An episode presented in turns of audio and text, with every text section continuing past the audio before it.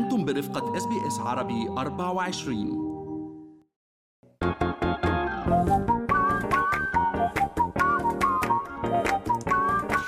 شو في ما في من أستراليا وحول العالم بفقرة منوعات؟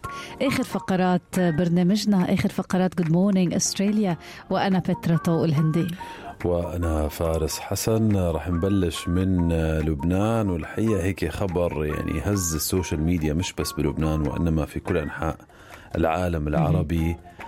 يعني بدم بارد قتل طليقته بالشارع. للأسف فارس يعني مواطن لبناني أقدم يوم الثلاثاء بقتل طليقته بسلاح آه بوم أكشن بوم أكشن تخيل. بالشارع. رشاش. قدام الكل فارس قدام الكل. عم نحكي تحديدا عن منطقة جبل محسن بشمال لبنان حسب ما ذكرت وسائل إعلام محلية. والله الفيديو يعني اللي انتشر على ال social media بالفعل مروع. آه يبدو إنه هالمتقاعد حسب يعني مصادر إعلام محلية وسائل إعلام محلية متقاعد هو من قوى الأمن الداخلي. أطلق النار من بندقية صيد على طليقته عند مدخل جبل محسن بطرابلس مما أدى لمقتلها ووفاتها على الفور. آه، يعني هالجرائم يلي عم ترتفع وتيرتها سيما في لبنان منذ الأزمة الاقتصادية اليوم أفادت الوكالة بأنه عناصر الجيش حضرت للمكان تم توقيف القاتل ولم تض... يعني ما أضافت الوكالة اللبنانية المزيد من التفاصيل عن الواقعة عن دوافع ارتكاب هالجريمة ووصفتها بأنها مروعة. خلينا نروح من هذا الخبر على خبر تاني هيك يحمل شوية أمل وله علاقة بالفضاء.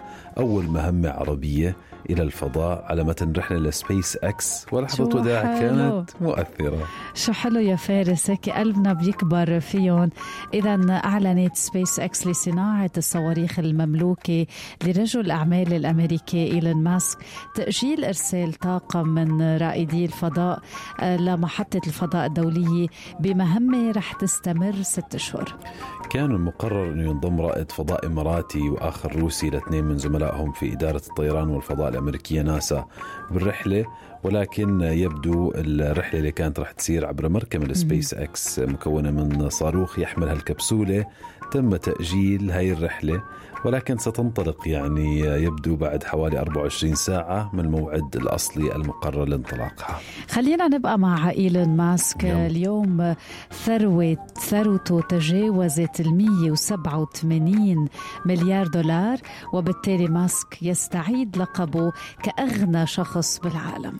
بالفعل تعززت ثروة ماسك من خلال ارتفاع حوالي 70% بسعر سهم شركة تسلا هذا العام وطبعا يعني كل الناس اللي شروا أسهم تسلا كل واحد قد شرى أسهم كمان داقوا من هالزيادة بالثروات بالفعل فارس يعني استفادت شركة تسلا من زيادة الطلب على تحديدا سيارات الكهربائية بعد خفض الأسعار آه، على عدة آه، طرازات وارتفعت أسهم تسلا 5.5% آه، تحديدا الساعة 4 المساء. يعني عم نحكي عن 207000 مت... آه 207 السهم ب 207 دولار. السهم ب 207 دولار. صار 207 دولار. بنيويورك هالشيء رفع صافي ثروة ماسك ل 187.1 مليار دولار.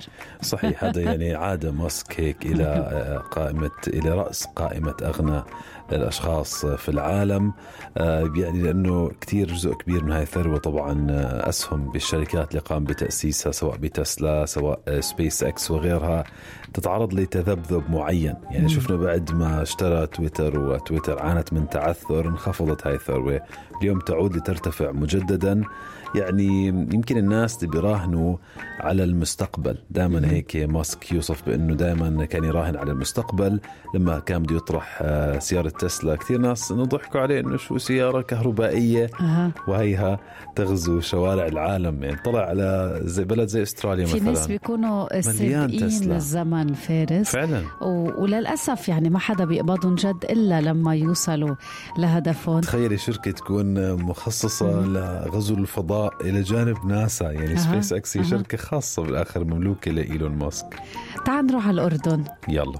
بعرف خبر يلا. بيهمك لك والله يعني آه، مش بهمني أنا يمكن آه، استغربت من ال social media قد إيه الناس نقلوا هذا الخبر لأنه مش مألوف كثير إنه يصير في هجمات كلاب ضالة بهاي الطريقة بالأردن يعني مش هذا النوع من الدول.